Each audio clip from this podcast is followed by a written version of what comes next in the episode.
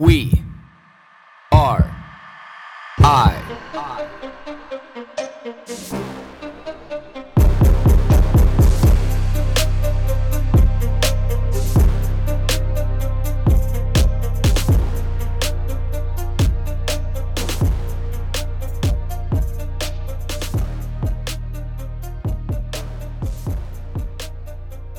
Before we go to bed, we agree that we need to be out the door at 5 o'clock in the morning. So we're setting our alarm clocks, and I realize that, you know, the distance we have to travel to be able to get to where we're going, I can just set my alarm clock for normal time. And this is one of the beautiful parts about having a, a nice early morning routine, something that starts early, something that, that fills your soul every single day, is that when you go do something else that follows the very same similar nature, something that you do just to be able to fill your soul and tap into who you are as a human being. You don't even have to do something as simple as, you know, change the time that you wake up in the morning. You know, so the alarm goes off and I wake up and, you know, the coffee's already brewing because my uncle has to leave to go work on the trains. You know, he gets up at four o'clock in the morning and I could hear the, the gurgling of the drip coffee maker. It's a beautiful sound at, you know, 4:10 in the morning. You can smell that aroma of coffee brewing in the air.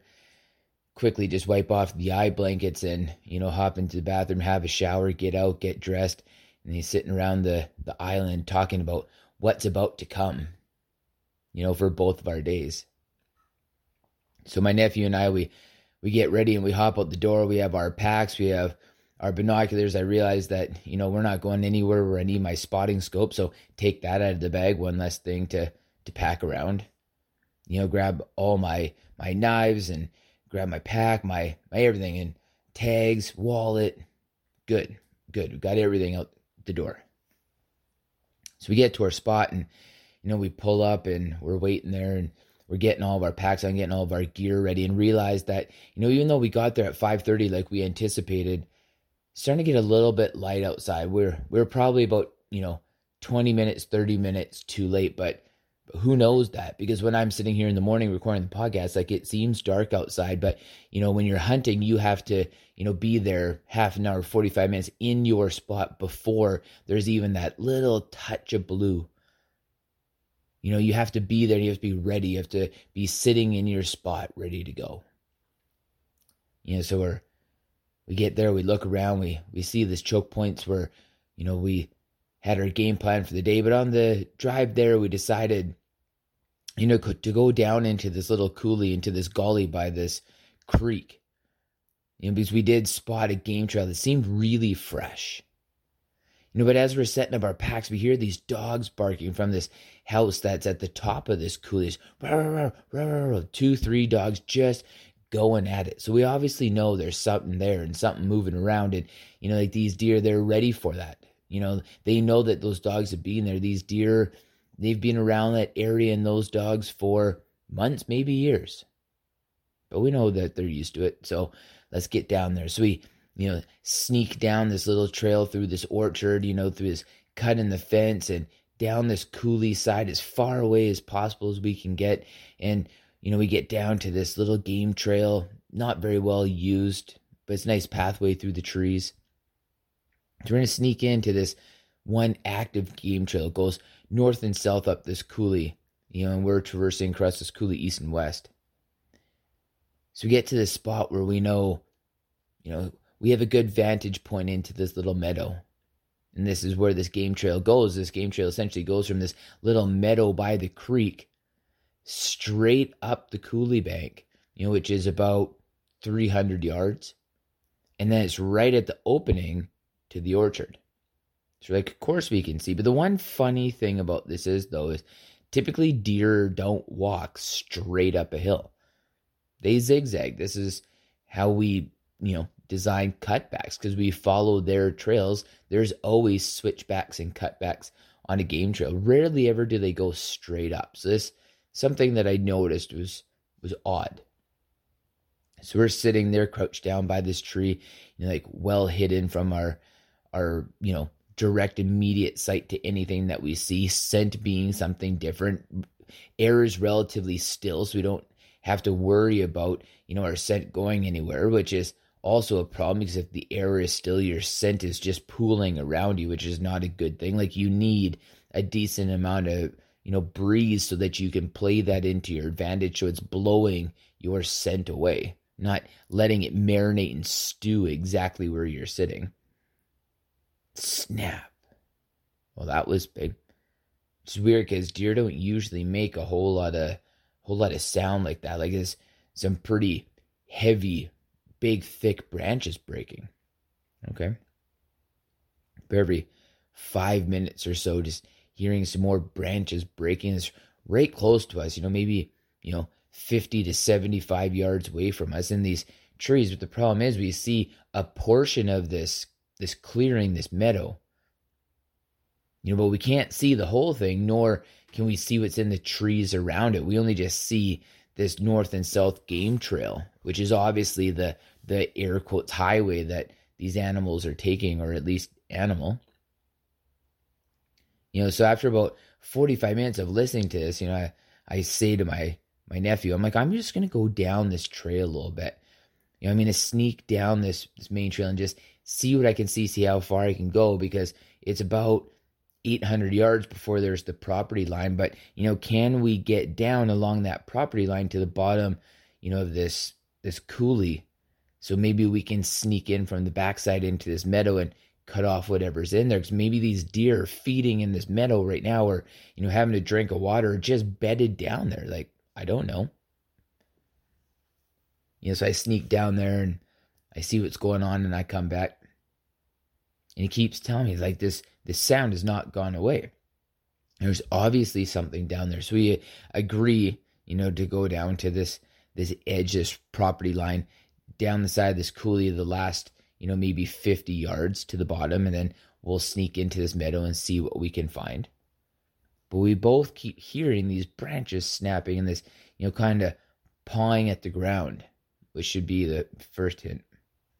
So we get down to this meadow and literally still steaming right there where you know the kind of the almost end of this game trail is just a big pile of bear scat We're like okay fair enough but there's one thing that's kind of unnerving is when you're when you're hunting even though you have means to be able to you know take an animal's life you're looking at that as really we if we sneak up on this bear and we scare it we only have a bow.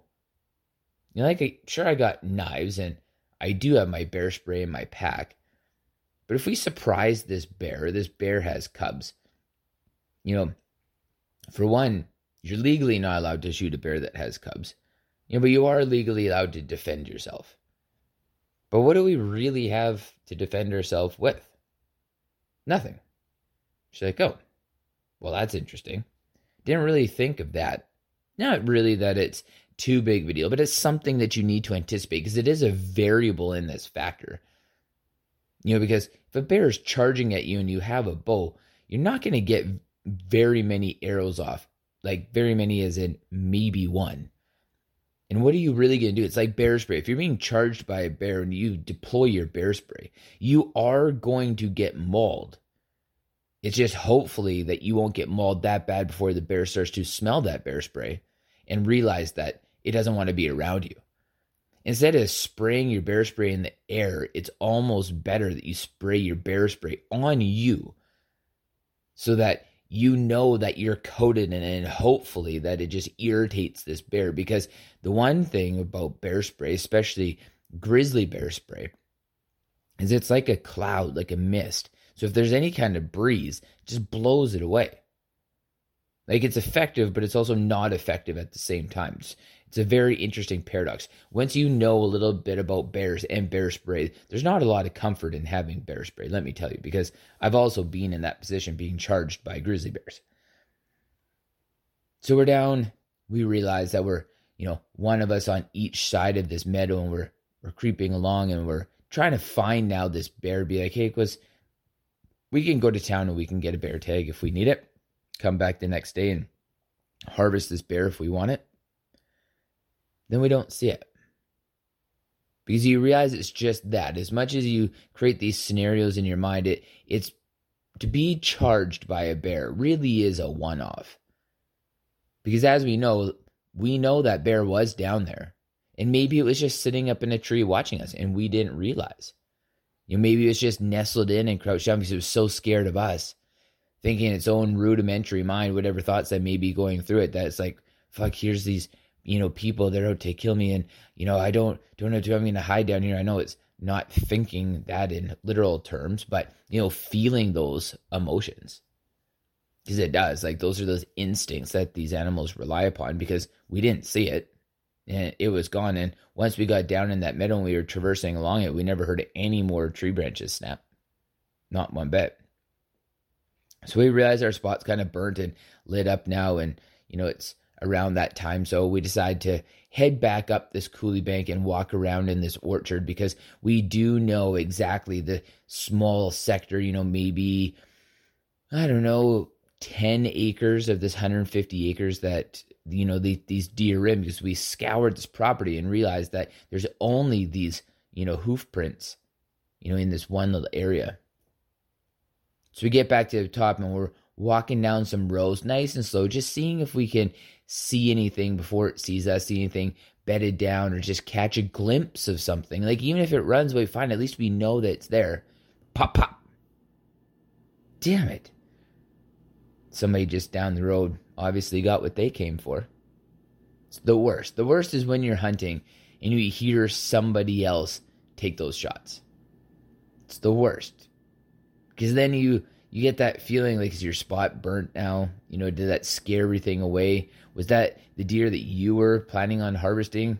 Was it that one? But then you feel like, yeah, you know what? Good for him or her. Great.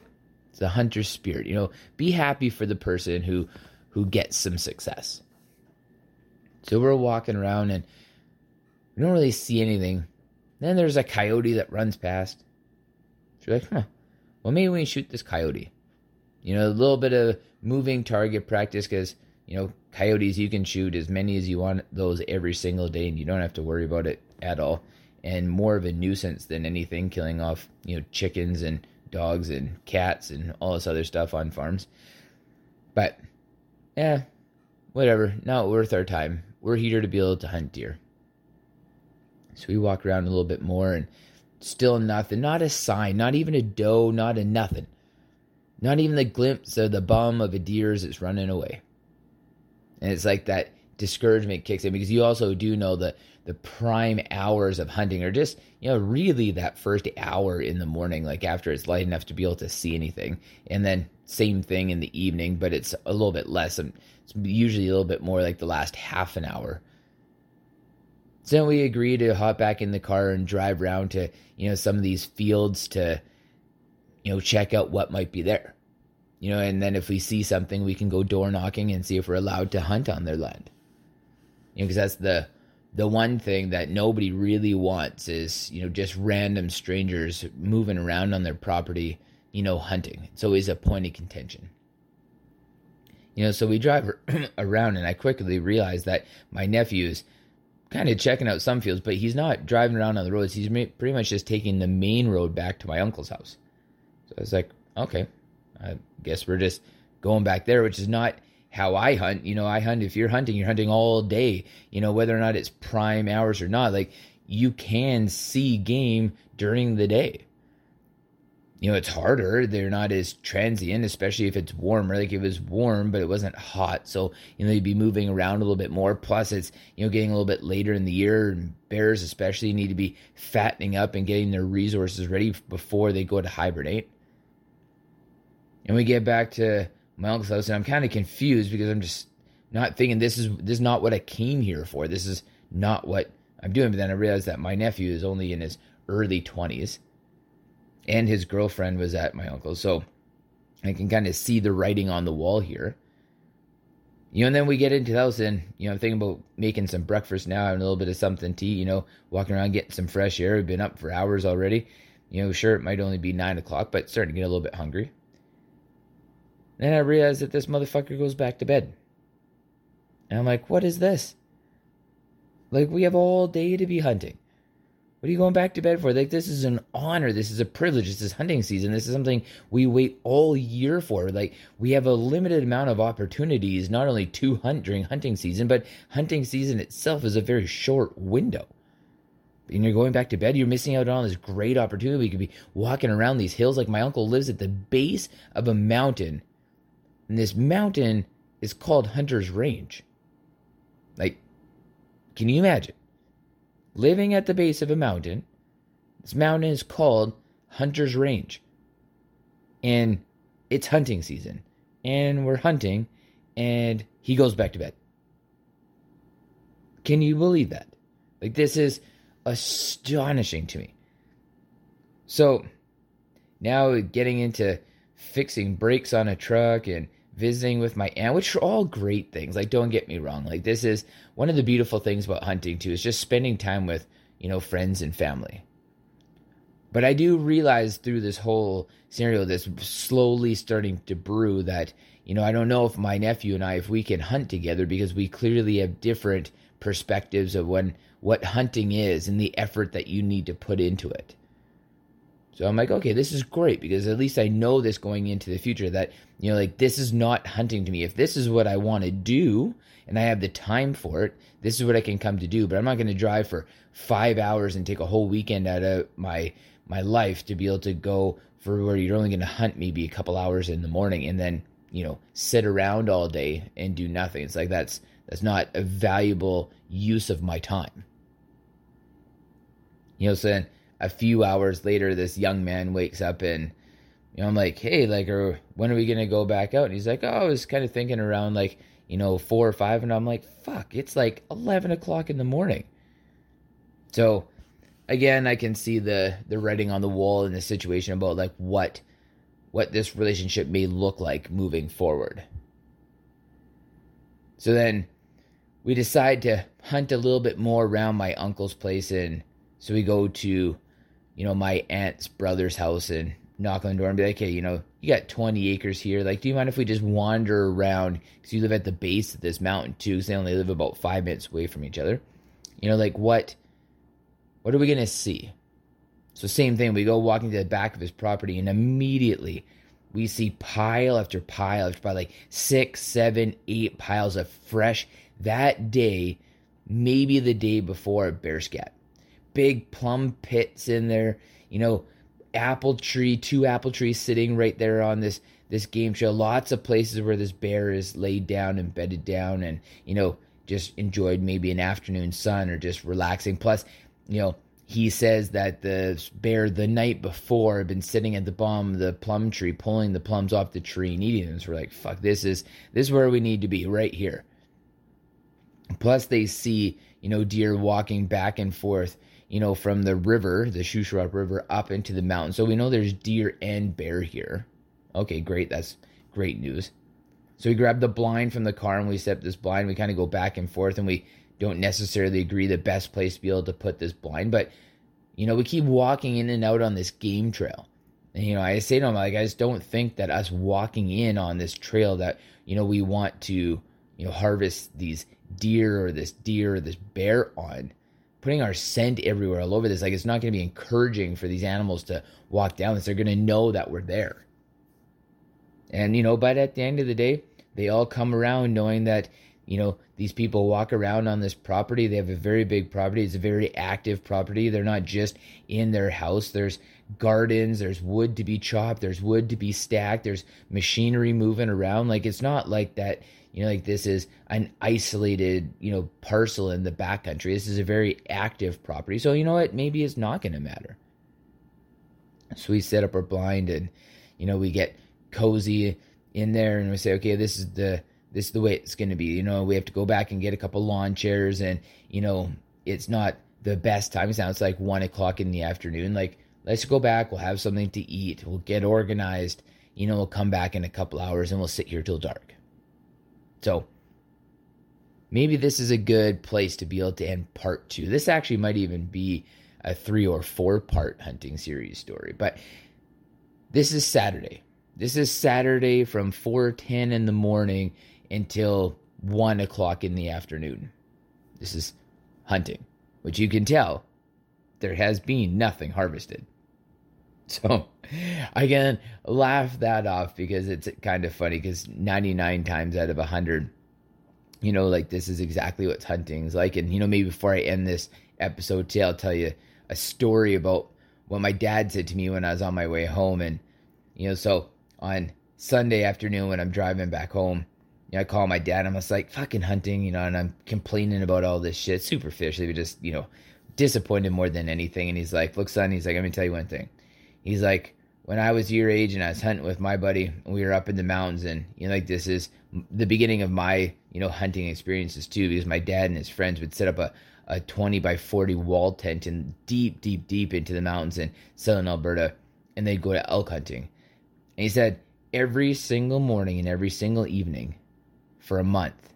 We'd get out and we'd look at this one meadow and this one hill or this one mountain. At the very top of this mountain, we would look because we knew the elk herd walked across this one meadow because we've seen them in years past and they'd harvested elk from there. It was just a matter of when the cold weather was coming, so when it got cold enough, they would migrate past through this meadow so they could go down the backside of this mountain and they could get into the foothills. But they knew. So they sat there every single day. And he said for a month. It took a month of every single day for those elk to come across that meadow. And I was like, that's the kind of perseverance that I want right there. That's the kind of perseverance that's ingrained in me. That's the kind of perseverance that's in my blood. Some might call it stubbornness. There's a little bit of that too. But that's that's my heritage. And I was happy about that. So there's a little feel good story for the end of this podcast. Hope everybody has a great day and hope you're enjoying the, the breakdown of the first hunting trip of the year.